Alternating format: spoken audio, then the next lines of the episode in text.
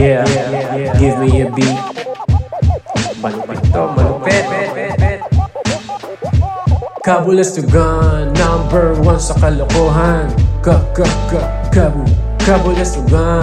Break it down, y'all. Uh, uh, uh, uh, uh. Welcome to the show. Ang guest natin today, isa siyang frontliner and an online personality. Silipin natin kung ano nga ba yung buhay ng isang manggagamot ngayong panahon ng pandemya at saka yung kanyang online persona. mag enjoy kayo dito. Samahan niyo ako. And without further ado, let's go! Yun! Welcome sa isa, isa na namang episode ng Kabulastugan, the podcast. And ang guest natin today, siya ay isang internal medicine doctor at siya ang funniest and wittiest MD on Twitter. Everyone, please welcome Dr. Jai Kabahar. Boom. Funniest and wit- Funniest and wittiest. Hello, Cam. Hello sa lahat ng nakikinig. Magandang October sa atin lahat. Malapit na matapos yung taon. Ganito pa rin tayo. Oo nga eh, no? October na nga pala. Grabe, ang bilis, ang bilis. bilis, no? Ang bilis. Ramdam mo na ba, Doc, yung um, Christmas season? Hindi. Hindi talaga. Hindi ko talaga siya ramdam. Kanina nga, kaninang-kanina lang, nag-post ako online na sabi ko, parang by this time, dapat ramdam na natin, may countdown na. Parang hindi ko siya, hindi ko talaga siya maramdaman. Tapos may nagsabi sa akin na, pag tumatanda ka raw kasi, parang nagiging less daw. So hindi ko alam kung dahil ba tumatanda na tayo o dahil ba pandemic. Feeling ko Pero, yun din yun ano? eh, no? Kombinasyon ng parehas na tumatanda tayo tapos sakto pandemic. Ang hirap ko din ma-feel eh. Actually, nafe-feel ko Parang- siya September 1. Eh di, feel na feel ko siya September 1, no? Tapos magda-die down ng konti. Papalipasin muna yung um, Halloween. After that, parang ano eh. Sana, sana, ma-feel natin ulit yung ano. Sana. Pag, Yung same. pagdadaan ka naman sa mga mall, may mga Christmas tree na. Ayun nga. Ayun nga eh. Doon lang natin na-feel yung ano eh, yung excitement and everything. Pero ikaw, Doc, kumusta? Kumusta Okay naman? naman. Okay naman ako ngayon. Hindi Busy ba? alam kung... Busy ako. Busy ako sa... Um, umalis muna ako sa mga duties ngayon dahil nagpo-focus ako sa research. So, Research. Maraming, oo, maraming time ko ngayon nakaspend sa research. Um, Okay. Nagpapahinga rin ako kasi itong year na to, bala ko naman talaga initially magpahinga kasi kakagraduate ko lang sa residency. Tapos yun nga yung, yung pandemic, yun yung residency ko. Kaya lang, hindi ko rin siya nagawa agad kasi sumabak ako sa mga duties nung, ano, nung the reset na search. Ay, ongoing pa rin naman. So sabi Oo. ko, parang ibibigay ko na tong last, la, parang later part ng year sa konting rest naman. And so nag-research naman ako para may magawa naman ako kahit paano. Oo nga, no? It must be challenging, no? Yung, yung um, pag-duty nyo and all na ngayon, unprecedented yung nag-start yung pandemic. Kasi yung ano ko din, yung best friend ko, um, kakapasa lang niya ng physician um, exam. And yung kanya last year is, yun nga, doon nag-start yung pandemic. Kaya nakakabilib din um, na ganun. Di ko, di ko lang ma-imagine kung ako kasi dapat 'di ba um nandun ka clinically tapos you have Mm, to oo. settle with the ano Zoom ngayon. Paano yung experience na yun for you? Lahat, eh. I-relearn mo lahat. Ah, pati ultimo kung paano kumilos kapag may COVID patient, kailangan mong matutunan ulit kung paano. Isipin mo kasi, like sa position namin, tapos na kami ng med school which is five years. Tapos nag-residency kami. Naka two years into residency before the pandemic. So Mhm. parang meron na kaming, alam, meron na kaming, alam namin kung paano gumalaw, paano kumilos. Oh naman, oo. Tapos biglang may pandemic, tapos may bagong virus na wala sa mga librong binasa mo, sa mga trans na inaral mo, sa daang-daang lecture na pinagdaanan mo. Tama. Ba parang, paano, Grabe. parang, parang, paano maging doktor? paano maging doktor ulit? So, ang hirap nun, ah, ang laking adjustment niya. At saka, kung titingnan mo yung mga treatment nung last year, tapos sa treatment ngayon, nag-iiba pa rin talaga siya. So, dine-develop pa natin, nag, natututo tayo ng mga bago tungkol sa virus na to. As we go, hindi pa natin siya alam in totality. Marami pa tayong malalaman. Marami pang magbabago. So, Mhm. nakaka-stress talaga siya. Kaya doon sa mga students, kung may mga nakikinig, kung may mga students ng medicine, talagang yung frustration nila, talagang hindi ko talaga ma-imagine. Kasi isipin mo pupunta ka sa isang field na hindi mo magawa lahat ng gusto mong ma-experience kasi nga limited by the pandemic. Tapos, eto, et, tapos, ano mo yon parang anong ipa-prioritize mo? Yung safety mo o yung pangarap mo na maging doktor? So, ang hirap talaga. Ang hirap talaga for them uh, ayun. Oo nga, oo nga. Sabi, hindi ko ma-imagine yung sarili ko sa position nila. So, kung, kung may nakikinig, kagaya ng friend mo rin, um, yung PLE, natapos na dun sa mga hindi NCR na areas. Tapos parang sa NCR next month ata, or October na pala, this month yung exam mm-hmm. nila. So, yun. Uh, thank you nagpapatuloy niyo yung pangarap niyo. Oo nga, salamat. Sa mga, congratulations sa mga pumasa, sa mga hindi pumasa, tuloy lang yung laban. And sa mga magte-take, kayang-kaya niyo yan. Kung wala sila, pilay na pilay talaga eh, no? Pilay na nga actually Oo. eh. Pero sana, pilay na. yun, salamat sa pagpapatuloy nila. Pero ikaw, Doc, um, paano mo na isipan na maging doktor? Then after that, um, yung pinili mo yung ano, internal medicine, ano yung story behind that? Ako trip-trip lang kung paano ako naging doktor.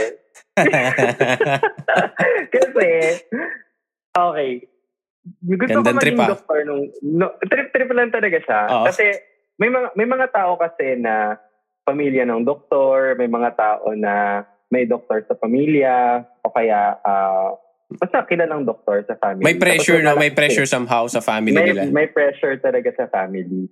Ako, nung grade 1 ako, sinabi ko na gusto ko maging doktor na out of the blue. Wala akong kilala, first generation doctor ako. Mm-mm. Walang nagsabi sa akin na, uy, mag-doktor ka, okay yan.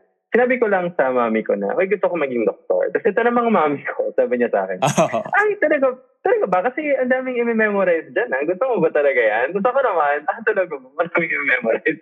So sabi ko, sige, ayaw ko na maging doktor. So, na elementary, gusto ko maging engineer. No, okay. second year high school, gusto ko maging computer scientist kasi nagpo-programming kami. Nasabi ko, ang galing ko naman sa Turbo C. Like, well, gusto ko maging computer scientist. Nung fourth year, gusto ko na mag-physics. Tapos akala ko yun na talaga. Akala ko magiging, ano na ako, magiging physicist na ako. So, nung nag-apply ako sa college, uh, tatlo yung in-applyan ko. Ateneo, UST, at saka UP. Last yung UP. Yung mm-hmm. Ateneo tsaka UST, nag-physics ako doon kasi sure na sure na ako na mag-physics ako. Sabi ko pa sa physics na teacher ko na na, oh, pahingi naman ng, pahingi naman ng notes mo para magdating sa college. Tapos, nung mag-UP na ako, hindi ko alam for some reason kung bakit ako nag-pre-med na yung course ko. Pero kasi yung friends ko, lahat sila mag-med. So sabi ko, sige bigyan ko yung bigyan ko yung sarili ko ng option na pre-med. Para ng ano, Mm-hmm, makiki, mm-hmm. makikiuso na ako. Peer pressure, peer pressure lang. So, doon ako nag-public health. Ah, okay, Tapos, okay. BS Public Health, doon ako nag-pre-med. Wala akong idea sa med. Pumasok ako ng pre-med na hindi ko alam ang process kung paano makapasok sa med school. Okay. Nag-med school ako na hindi ko alam kung ano ang mga... Siyempre may general idea ko kung ano yung mga specialization. Pero hindi ko alam kung ano yung mga steps, ano yung process. Kasi wala talaga nag influence sa akin. At saka wala, so, ano ka nga, di ba? First generation. So, first generation. Walang, ano, wala talaga akong, wala talaga akong kilala. Wala akong parang, alam mo yon yung iba kasi, yung iba meron silang pattern na sinusundan eh. Or kung mm. hindi man nila susundan yung yapak ng parents nila, meron silang matatanungan kung ano yung proseso, ano yung pwedeng gawin, saan sila babagay, ano mm. yung opinion ng mga to sa future nila. Ako wala talaga, nangangapa talaga ako. Okay. So, parang, ewan ko, Nag-go with the flow lang ako. Tapos ngayon nandito na ako. Eh yun, no, internal medicine.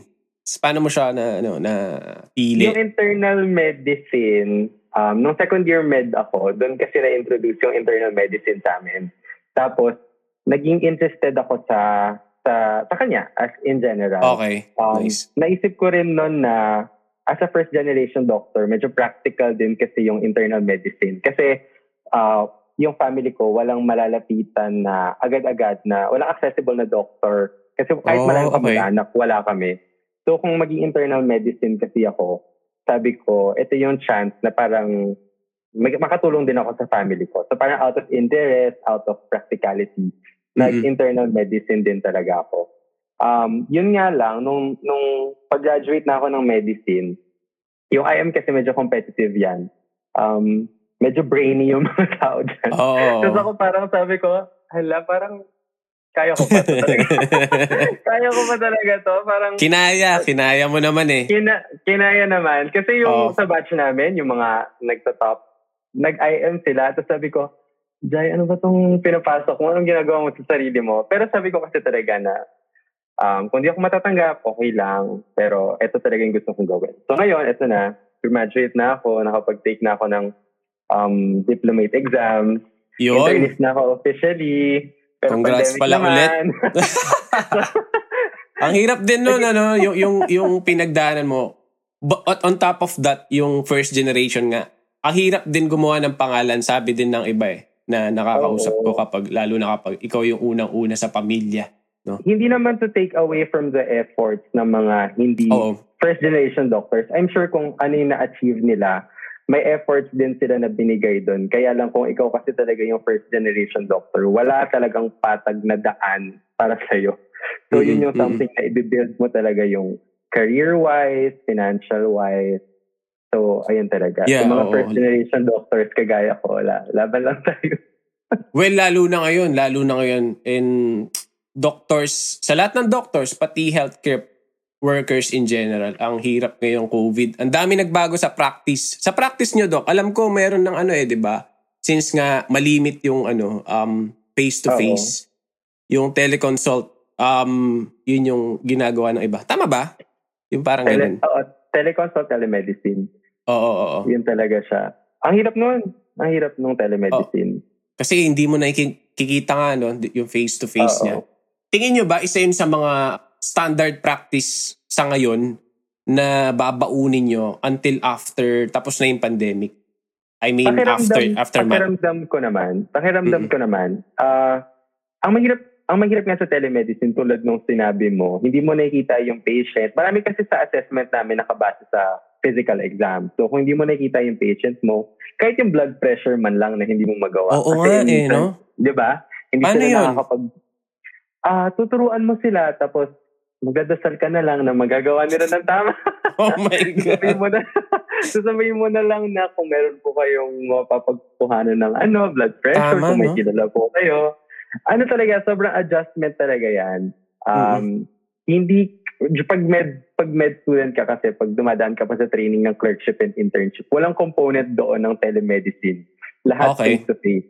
Siyempre, so pagdating oo. sa pagdating sa pandemic, biglang okay, kailangan mong ma-history, makagawa ng assessment at magamot yung patient na hindi mo siya nakikita. Ang laking adjustment talaga niya. Para sa akin personally, kung pwedeng i-meet ko pa rin yung patient, mas prefer ko pa rin na ma-meet sila. Kaya lang, in fairness naman sa telemedicine, parang mas naging accessible na yung medicine dahil doon. Kasi may mga Mm. tao talaga Tama, na, tama. hindi ma- 'di ba? May mga tao talaga na hindi makabiyahe dahil nasa trabaho sila ng araw na yon, mawawalan sila ng kita, or sobrang layo lang ng lugar talaga nila. So, nakakatulong din naman yung medicine sa mga kagaya nila. And I think sa future, although yun nga, I think yung preference ng doctors ay magiging face-to-face pa rin talaga. Feeling ko hindi na siya mawawala kasi Oo, yun yung parang Oo. magandang takeaway kung Oo. meron man, Na- no? Sa, para ngayon. para better accessibility sa sa mga ano health health professionals. Okay Oo. naman siya. Para sa akin magandang magandang dulot naman at ma-develop pa sana siya para maging mas maayos yung sistema din. Oo nga, oo nga. Ang hirap din nun. Halimbawa, yung sinabi mo na um, kukuha ng blood pressure. Parang kailangan may either yung pang blood pressure mo is yung automatic, ganun, Oo. or at least man lang may kilala kang nurse, ganun, na Marunong mag-manual. ka. Oo, marunong mag-manual. Eh, paubos na rin sila. Parang either lumilipat ng bansa, ganun, or lumilipat ng career. Pero ano eh, no? Ang hirap din sa healthcare workers in general kasi um well, tinatawag kayong ano, um modern day heroes ganun. And alam ko meron pa nga silang pinatayo ano eh, um statwa na in honor of um healthcare workers in general. Pero yung bansag sa inyong ganun na modern modern day hero lalo na sa panahon ngayon. Ramdam nyo ba, Doc, na ganun yung sitwasyon? Depende sa taong nagsasabi.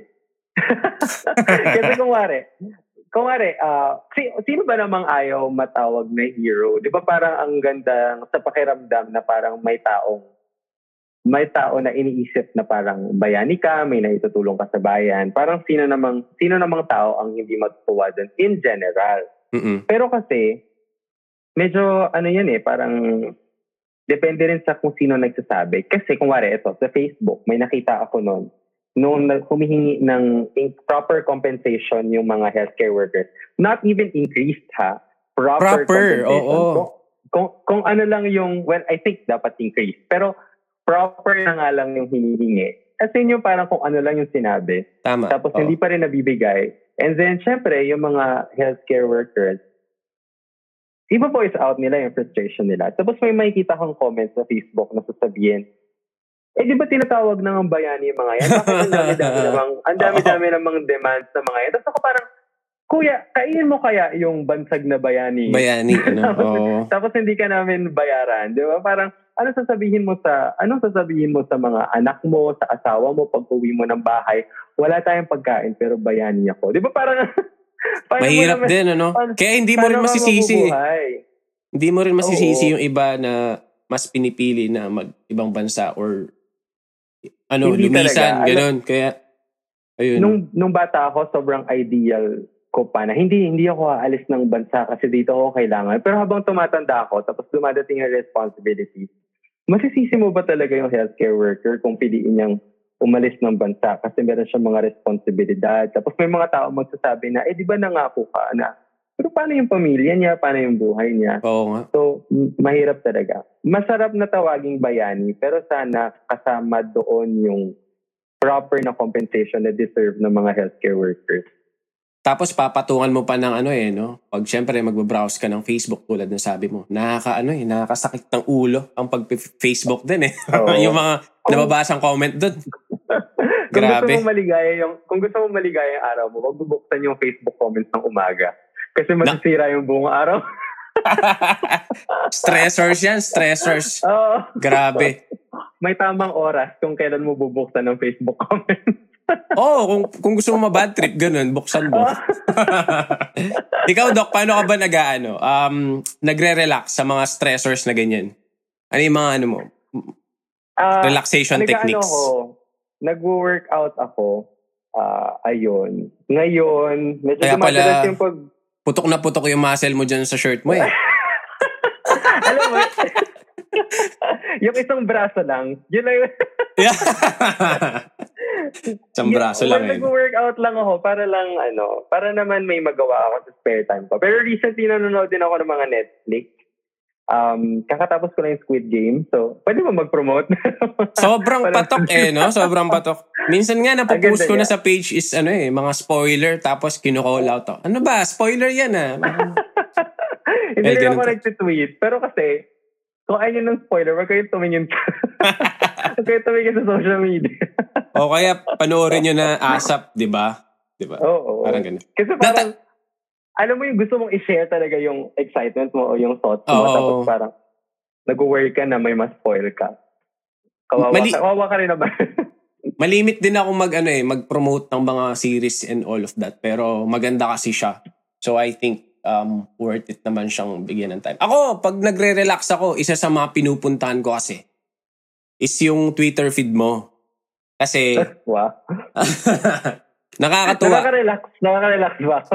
Um, nakaka-relax. Basta, natutuwa ako. Sa mga nakikinig pala na hindi pa fina-follow si Doc Jai, i-open nyo yung Twitter nyo, punta kayo sa search bar, tapos type nyo yung at Jai Kabahar.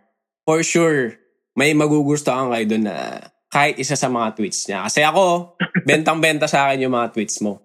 And um, sa maraming tao din, I'm sure. Kasi ito nga, yung every tweet mo para sa akin, um, hit eh. Parang yung humor mo, may certain ano siya, um, informative but also funny. Ano sa tingin mo? Bakit yung... Punta na ako doon ha. Sige. ano ba Nandun na ako eh. Bakit yung brand of humor mo, tingin mo, bentang-benta siya sa madami? Ano si tingin mo? Ba't ganun? Hindi ko alam kung paano sasagutin. Kasi parang, damang-dama ko ba yung sarili ko kung bakit ko sabihin na, ah, effective yung brand ko. Kasi, parang medyo nakakahiya naman. Pero feeling ko kasi, ewan ko, based sa mga sinabi sa akin ng mga kakilala ko, um, kung nagtitweet kasi ako, kadalasan mm-hmm. patama sa sarili ko. So okay. parang may mga thoughts ako na ino-okray ko yung sarili ko o kine-question ko na bakit ang tanga-tanga ng ginagawa ko. Alam mo yung mga ganong bagay. O kaya yung mga sobrang nakakabuisit sa araw na affected yung lahat. Siguro merong factor ng pagiging relatable kaya natatawa yung may mga natatawa na tao. Ay, may, I'm sure may mga taong nagbubuisit sa akin. Pero siguro kaya nag, nakakakuha ng mga retweets, mga likes kasi yung frustration ko sa sarili ko ay reflective sa frustration din nila sa sarili nila. Tapos kasi kung meron kayong pinagdadaanan na nakakahiya o nakakatawa na parang shared experience, parang medyo may konting bonding din kayo doon. So feeling ko yun, feeling ko yung rason, pero hindi ko alam. Honest pa ba ako? Oo naman. Alam mo, na, na-message nga kita noon eh kasi suking-suki ka din sa mga... Nag-upload kasi ako sa page ko sa Kabulastugan ng mga stories. So, Uh-oh. dun sa mga yon suking-suki ka. Tapos, napamessage na ako kasi nahihiya na ako sa'yo na, Doc Jai, uh, okay lang ba na kinukuha ko na lang lagi nang walang paalam yung mga tweets mo? Ganun. Ang reply ko ata sa'yo doon ay, alam ko na kinukuha mo kasi, alam ko na kinukuha mo kasi every time you post mo, yung mga friends ko na pina-follow ka, uy, pinost ka, pinost ka dun sa stories. So, sabi ko, ah, Okay. Uh, Oo. Pag, y- yung mga sa friends mo ba, kapag kasama mo sila, ikaw, ikaw ba, madalas yung ano? Ikaw ba madalas yung bangka? Or yung nagpapatawa sa group? Or paano ba? Medyo conceited na sabihin ako yung pinaka nakakatawa. Pero oo, ako yung pinaka nakakatawa. na-imagine ko nga, na-imagine ko nga. Hindi, hindi. Ano siya, um, swerte ako na yung friends ko, swerte ako para sa akin na yung friends ko since high school ay leaning towards humorous yung yung um, brand. Siguro kasi like ganun akong tao kaya ganung tao din yung mga nagiging friends ko. So hindi lang naman ako yung parang nagjo-joke tapos sila parang tumatawa. Piling ko lahat naman kami, lahat naman kami nakakatawa. Hindi lang sila maingay sa Twitter. Pero I'm sure okay. kung kung maingay din sila online, I'm sure um, ma-appreciate din ng mga tao kung gano'n sila nakakatawa. So yun, feeling ko yung brand of humor ko ay nakukuha ko rin sa interaction ko sa real life friends ko. So parang, ayun. Oh, okay, influenced by uh, ano din, no? Pag, pagsasamahan, ganun. May pressure ba na ano, sustain yung quality nung funny, yung pagka-funny mo every time na mag-tweet ka? Nape-pressure ka ba somehow na, uy, ito dapat, and then, um, Initially, nakakatawa din. To mm-hmm. be honest, initially may pressure. Kasi, feeling ko lahat naman ng, hindi eh, ko matawag yung sarili ko na influencer. Kasi feeling ko, feeling ko, okay, so maraming taong ayaw yung word na influencer. Pero, mm-hmm. ibang topic na yon. Feeling ko kasi may skill ang pagiging content creator, ang pagiging influencer. Meron silang certain skill na yung dedication, yung yung time sa paggawa ng craft nila. Um, hindi ko mahana yung sarili ko doon kasi feeling ko isang normal na tao lang ako na nag-tweet. Uh, mm-hmm, kaya mm-hmm. lang, um, pero hindi naman din ako, aware din naman ako na malaki yung following ko. And um, feeling ko sa anyone naman na may malaking following, pumapasok sa isip niya na one day itong platform na ginagamit ko hindi na to sikat, one day magpa-plateau ako in terms of yung nakukuha ko na engagement, na one day hindi na ako maka... At parang ma-reach mo yung point na hanggang doon ka na lang. So dati, iniisip ko yon nung mga mm. ganong bagay na parang hanggang kailan ko kaya ma-reach yung point na masasabi kong hanggang dito na lang ako. So may mga ganong pressure sa akin before. Lalo na nung umuso yung TikTok. Hindi kasi ako ah, okay, gumagawa okay. ng mga hindi ako masyadong gumagawa ng mga video. Recently, gumawa ako ng TikTok account. Pero, Sumayo ka ba kasi, hindi ako sa, hindi ako marunong sumayo. Kung ikasayaw ako, mababan ako sa TikTok. Violate, violating community standards, oo, eh, no? Oo, oo, parang ang, ang sagwa masyado. Pero yun, gumawa ako tapos hindi ko rin siya, okay naman, nag-enjoy naman ako. Siguro nakagawa ako ng sampu na videos. Tapos hindi ko rin Mm. siya masustain. Kasi yun nga, sabi ko, pag sabihin mo na content creator ka, meron talagang yung skill and yung um, dedication mo to your craft. Hindi ko siya maintain. Pero um, earlier pa, bago ako gumawa ng TikTok account, tapos maraming sumisikat dun sa platform na yon. Um, deserve naman nila, sobrang funny nila. Para sa akin, maraming TikTok creators ang nagtawid sa atin sa pandemic. Um, Oo, sila yung nagbigay tama. sa atin ng entertainment, sila yung, alam mo yun, parang nasa bahay ka lang, tapos nakita mo sila. So parang nagkakaroon ng, um, in a way, parang interaction with other people. Kaya lang, syempre, andun Mhm. ako sa, andun ako na inisip ko na, na hindi ako makakasabay sa mga to. So, nape-pressure ako dati na parang, paano ko i-rebrand yung sarili ko? And then, na-realize ko na, bakit ko kailangan i-pressure Tama. dito? Bakit ko kailangan i-pressure yung sarili ko? Parang, balang araw naman talaga, mawawala naman to lahat. So, kung i- ibibigay ko yung, yung effort ko para lang i-pressure yung sarili ko na maging witty, parang I don't think nakakaganda sa akin yon. So, ever since, kung ano na lang yung feeling kong dapat kong sabihin, sinasabi ko na lang without the thought na ganitong likes lang yung nakukuha ko, hindi nakita ni ganito, hindi nakita ni ganyan. Actually ngayon, mas nape-pressure akong magkamali kaysa hindi maging funny. Ah, okay. May- Okay. kasi parang, Magkamali okay in terms of... uh, like kung may mali ako masabi, kung may Ah, yeah, may, oo. may ma-misrepresent ako ng mga group of people, um, ma-cancel ako. Yun yung mas Cancel, yan, Oo, cancel. yun yung mas kinakatakutan ko. Mas comfortable Okay. ako ngayon na hindi mag-post kaysa mag-post na mali. So kung nag-tweet ako, I make sure na alam mo yun, parang informed ako sa mga sinasabi ko. And then Oo, yung oo, oo. Tama, yung, tama. yung mas, mas pressure of doing the right thing instead of um, ma-pressure na dapat funny. Parang ganun. Nagme-make sense Ang ganda rin nun.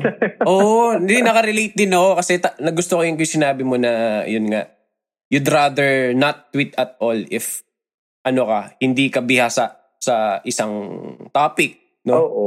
Na, okay na Kaya- naman, okay na naman kung gawin ng, para sa akin lang yun, ha, hindi ko naman ina-impose sa iba na kung, kung hindi mo alam, Mhm. huwag ka mag-tweet. Sa akin lang naman yun na I would rather sit back, um, learn through other people, imbes na ini-insert ko yung sarili ko sa kung ano-anong topic na hindi ko naman naiintindihan ng maayos. Kung pwede naman ako magbasa, i-retweet yung mga tao na pakiramdam, pakiramdam ko yung boses kailangan marinig. Mas comfortable ako doon ngayon kaysa sa i-pressure yung sarili ko na kailangan ko mag-post ng ganito, kailangan ko mag-post ng ganyan. Oo nga, oo nga. At saka ako, ah, like I said kanina, I, I've always, ano, yung, yung mga tweets mo naman are informative. Tsaka, you can always fact check naman eh. Kaya, yun din yung gusto ko sa, sa internet in general. Makakapag fact check ka. And yun, nakakatuwa lang din na, na, yun, fan ako kasi ng, ng tweets mo. Nasabi ko naman na, na ganun. Salamat. Tapos yun, informative kasi tas galing sa doktor. So alam mong may lehitimo siya. Parang ganun. No? At saka along with many other healthcare professionals, tulad na sa, sabi mo kanina, may nakikita din ako like nurses, pharmacists, na ganun na sila mismo nag, nagtuturo ng about sa kalusugan. Especially ngayong kailangan natin sila. True. Parang Actually- ganun. So, actually- sala- salamat sa lahat. yung mga um, mga pharmacists, mga nurses, kung ano si Archie, um, sobrang informative niya. May may thought kasi yung mga tao na, ako, ako kasi, hindi ko, feeling ko hindi ako ganun ka-informative kagaya nila. Mm-mm. Feeling ko mas informative sila kaysa sa akin. Kasi they really, parang, ano mo yon parang they go out of their, parang, um, yung, yung time nila para gumawa talaga ng content na informative. Ah, may dedication talaga sila doon. Ako kasi, Oo, oo. parang, kung ano lang yung trip ko sabihin, sasabihin ko. Kaya, Mm-mm. ayun, wala rin pressure sa akin maging informative kasi feeling ko, hindi naman ako yung go-to person kapag kailangan nila ng information. feeling ko maraming taong mas mas magaling magturo, mas magaling magsabi ng kung paano sabihin ng isang bagay.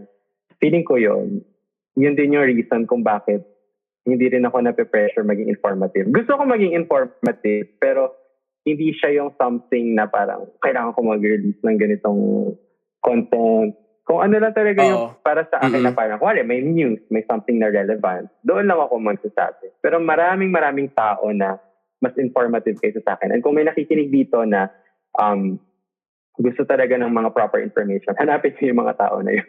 Kasi nakikinig, Oo. pinapanood, pinapanood ko rin sila, marami rin ako natututunan sa kanila. Information, ano ngayon eh. dap- Dapat nagpa-fact check. Lalo na ngayon, sobrang ano yung fake news. Facebook, Oo. TikTok, di ba? So, Oo, ganun. Viber, mga Viber, Viber. Pati, messages pati sa yan. mga Viber groups, ano? kalat na kalat. Alam for, for some reason, mas mabilis talaga kumalat ang fake news kaysa totoong news. Parang meron tayong affinity dun sa mali.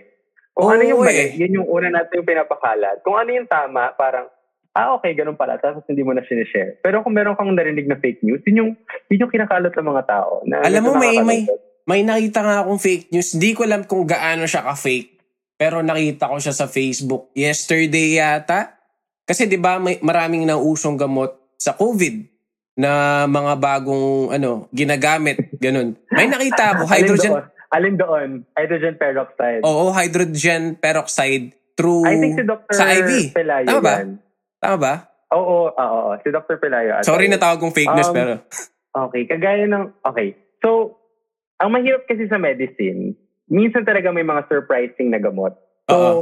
ang advice ko, ano to ha, disclaimer lang. So, ang advice ko sa mga tao, kung may narinig kayong gamot, i-research nyo muna before kayo magsalita. Okay, going back to hydrogen peroxide. Nung nabasa ko yon, first time ko kasi makita na parang, ah, may gumagamit ng hydrogen peroxide IV para sa COVID.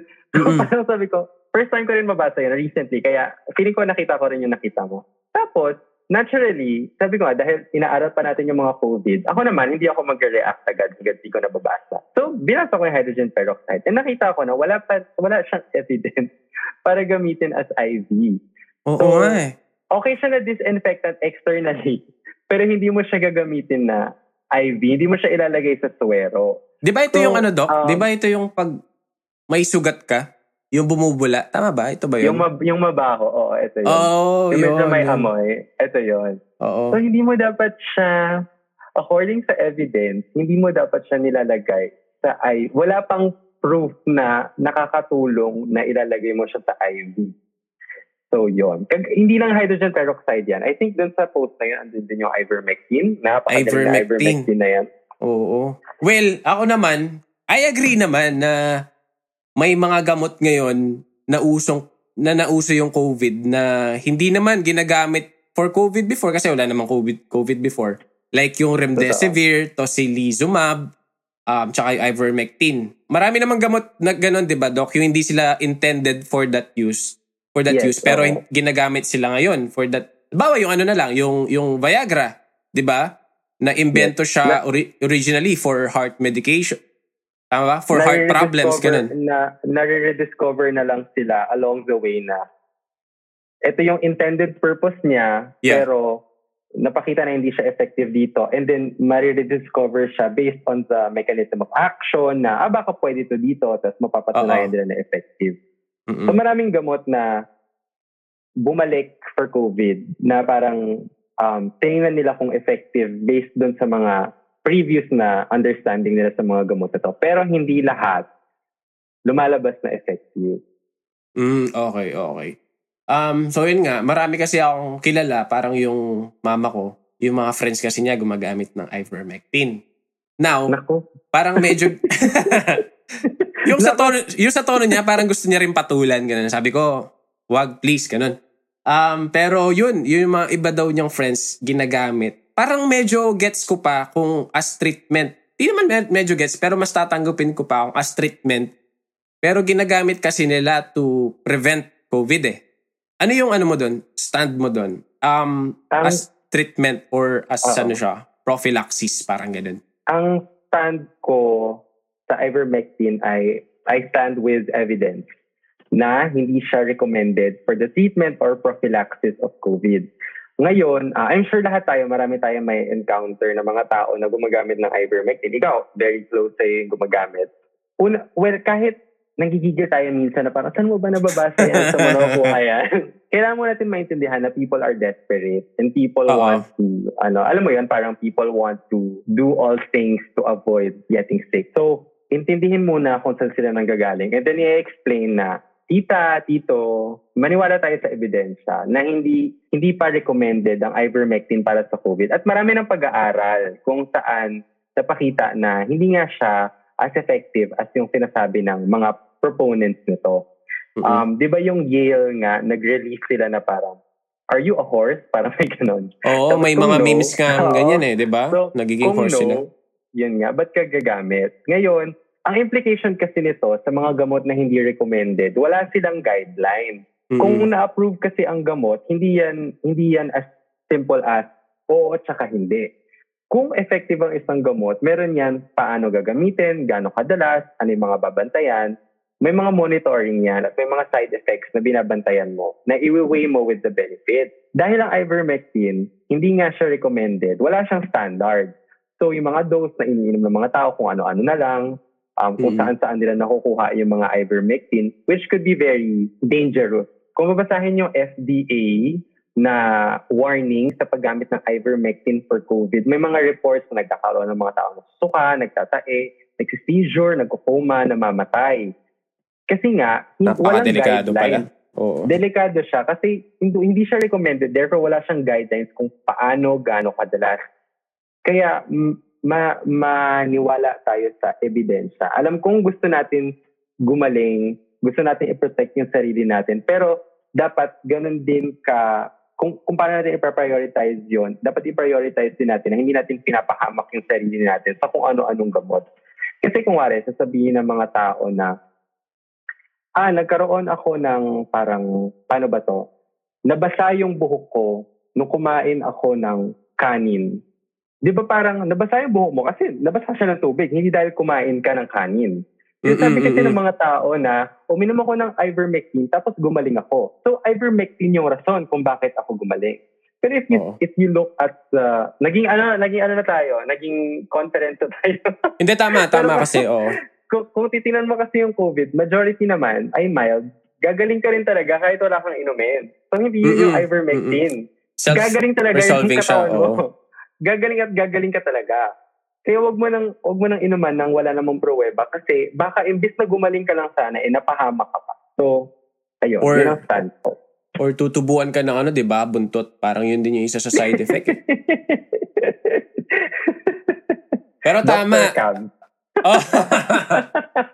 Pero tama. Hindi kasi Dahil, ang, ang confusing kasi ay may mga medical professional na nagpe-prescribe nito. Yun ang confusing sa mga tao. Na bakit ito nagbigay ng ganyan, ako ayaw mo kong bigyan. So doon nanggagaling yung confusion ng mga tao. Tapos ako, ako ah, no comment na lang ako sa mga ganon. Pero ako, I stand with evidence na hindi dapat siya ginagamit. mm parang mas masaya pa nung ano eh. Naalala mo yung ano, Doc? Nauso yung isang treatment daw sa COVID is yung saging. Tapos ang daming namakyaw ng saging. Naalala mo ba yung time na yun? May ganong time eh. Sabi nila yung ano isang to, treatment. Si Panelo ata yung nagsabi nun. Si- Tapos maraming Si Panelo ba yun? saging. Oo. Si Panelo yun. Si Panelo yung nagsabi.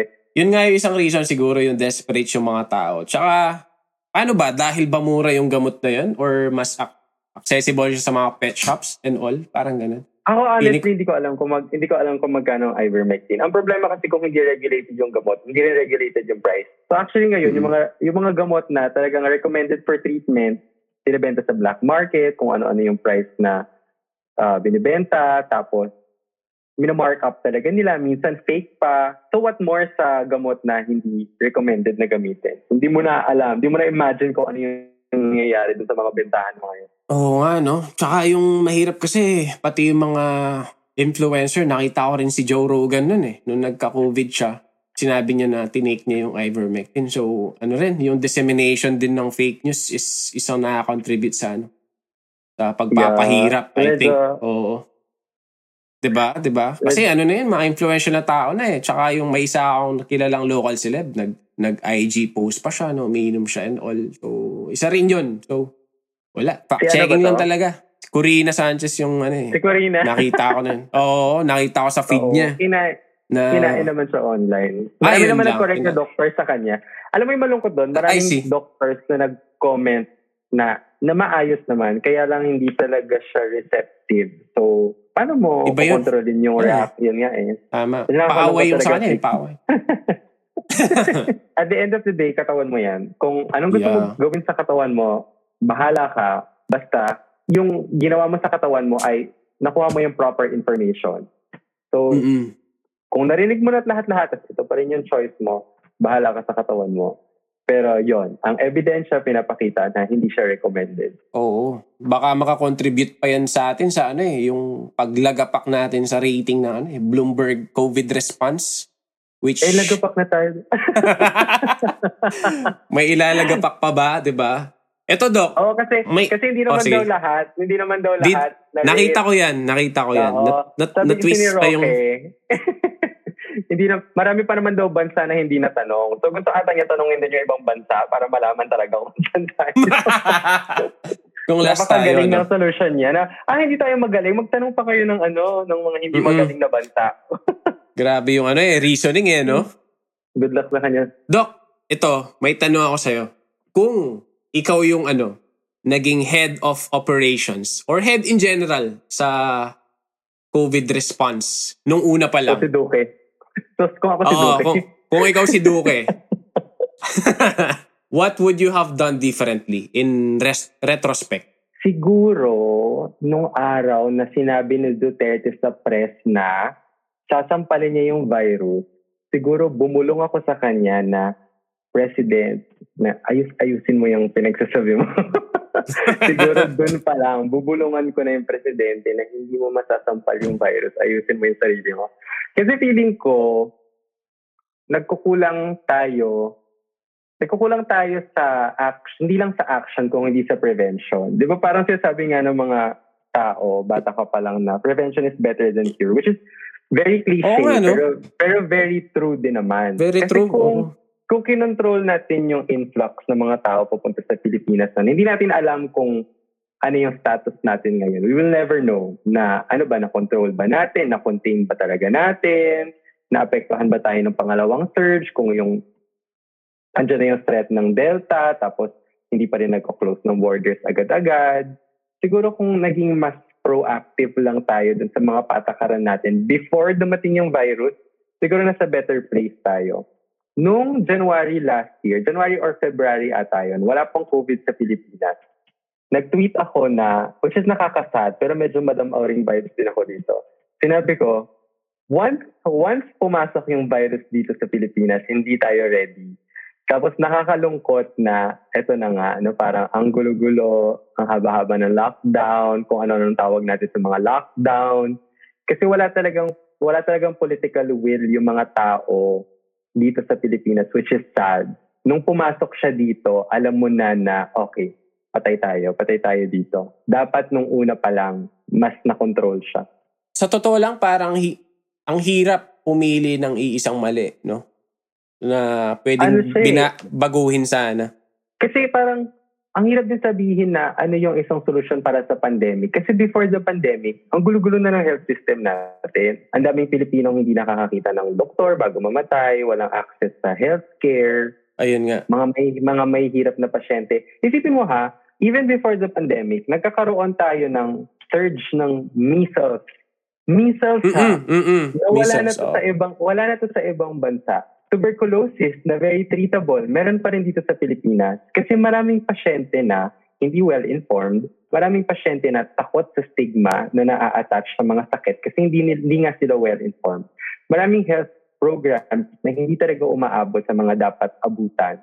So, paano mo i-expect na maayos natin yung management natin sa pandemic kung years before the pandemic, eh, ang gulo-gulo na ng health system natin? So, talagang totoo yung sinabi mo na hindi simple yung solution. Talagang malalim na malalim. Very complicated yung problem natin. And feeling ko, isang malaking pagbabago ang kailangan natin para masagot natin to. Kaya excited ako sa 2022. Kasi Oo feeling ko malaking, oo. malaking chance siya para kahit pa paano naman, hindi overnight mangyayari. Walang isang administrasyon na makakapagpabago sa Pilipinas. Pero yung chance natin to choose better, andun yung chance natin. So excited talaga ako sa 2022. Sana maayos tayo. Bumoto. It all boils down sa leadership, ano? Leadership Grabe. talaga yan. Meron tayong tinatawag na ano, building blocks of health. Tapos malaking part talaga dun yung governance. Kasi Yan. sabi ng mga tao na hindi political yung health. Hindi, mali. Political yung health. Political yung health. Hindi mo pwede sabihin hindi siya political. Kung ano yung desisyon ng mga nasa taas, affected tayong lahat.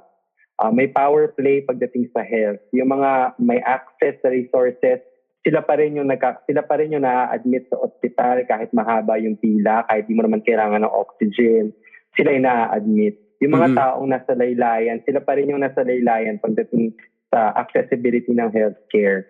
So, ayan, health is very political. Napakaganda na ano eh, na na-extend yung voters registration din. Tulad na sabi mo, excited din ako dyan. And to be honest, push ako ng push sa voters registration. Pero ako mismo, kaka, ah, reactivate ko lang ng registration ko. So, napakasaya. And sana sa mga nakikinig, Oh, nakita, nakita pa. Congratulations ulit. mga nakikinig, mag, mag-register na kayo kasi hanggang end of October na. Pwede sila, di ba? Oo, Utang na loob. utang na loob. Utang na loob. Eto, Doc, sa mga nag-announce na presidentiables and nag, ano na sila, nag-announce na sila ng kandidatura nila, sino yung sa tingin mo yung ano, dapat mag-back out kung meron? Ito bang tanong na to ay identification o enumeration? Ayun nga yung next ko sasabihin. hindi, hindi, okay. Nasa sayo Okay. kung iilan. okay, seryoso tayo. Seryoso tayo. Pili ko wala ako sa posisyon para magsabi na ikaw pwede tumakbo, ikaw hindi. Ikaw pwede, ikaw hindi. So mahirap, ma- wa- wala ako sa posisyon para sabihin yon. Kasi may mga batas naman tayo na nagsasabi kung Oo. sino pwedeng, sino Pwede, eligible, oo. sinong hindi. Pero ang masasabi ko lang, in general, doon sa mga tumatakbo dahil alam nilang mananalo sila at hindi dahil may magagawa sila, utang na loob, wag na kayong tumakbo. Kasi alam nyong mananalo kayo. Kahit wala kayong iambag, alam nyong mananalo kayo. Kung yun lang yung rason kung bakit ka tatakbo, kasi alam mong mananalo ka rin naman, utang na loob, Mm. kung mahal mo talaga yung Pilipinas, umalis ka na dyan. Ibigay mo na lang sa mas nararapat sa mga taong meron talagang magagawa. Ayun. Ayun, yun yung masasabi ko. right? Ako right now kasi parang umu-order ka sa ano eh, like Jollibee, tapos breast part pa lahat. Willing to wait ako kung sino yung ano pa, mag, mag-a-announce ng kandidatura nila. Ako din. Pero as of now- letter L. Pero as of now, puro breast part pa eh. No offense sa mga may gusto sa breast part, ano? Lalo na sa mga Oo. nagpapalaki ng No katawan. offense, pero, pero, Thai part person ako eh. So, Thai part, Thai parate. Thai part. Don't settle for ano, drumstick. Grabe. Dok, grabe. Ang saya ng kwentuhan natin. Ang dami kong natutunan sa'yo. And salamat sa paglalaan mo ng oras dito sa panayam na to. And Thank ayun, you din. Thank you din. keep doing your ano. Ayokong gamitin yung banger eh. Ayoko yung term na yun. Pero keep making your tweets. Nakaka-enjoy basahin. And ayun, any last message sa mga ano, ano ba, nagtitake ng ivermectin? Hindi, sa mga yan. nakikinig. Sa mga... Tigilan nyo na yan. Tigilan nyo na. Kung Ayun. Ayun. ebidensya, sige, pero wala. Sa mga listeners, ah, paano ba? Kapit lang. Hindi ko alam kung hanggang kailan tong pandemic, pero kapit lang kasi wala naman tayong choice. Kundi bumangon, kumapit, tumaban. Bumoto sa 2022, mag-register Yun. na. Yun. Register to vote, guys. Yan. Yun yung pinaka-important. Mag-register na, bumoto ng tama. At good luck sa ating lahat.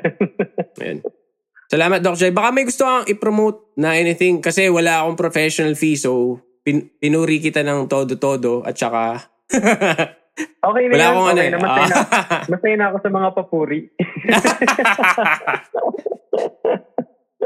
sa kanila pwedeng i-follow. Ayun, ako na magsasabi, please follow Doc Jai sa Twitter at Jai Ka- Kabahar. That's J-A-I-C-A-B-A-J-A-R. Andun din ako sa Instagram at nasa TikTok ako. Yun. Hindi ako nagpo-post doon. Tapos i-follow nyo naman yung aso ko sa Instagram. That Ayan. Beagle Coco. Hi Coco sa Bigel ni Doc Jai. And nasan ba siya niyan? Ba't di siya nag-iingay? Nasa labas, pag ganitong oras tulog siya, mamayang, mamayang mga 11 to 1 a.m. doon siya gising.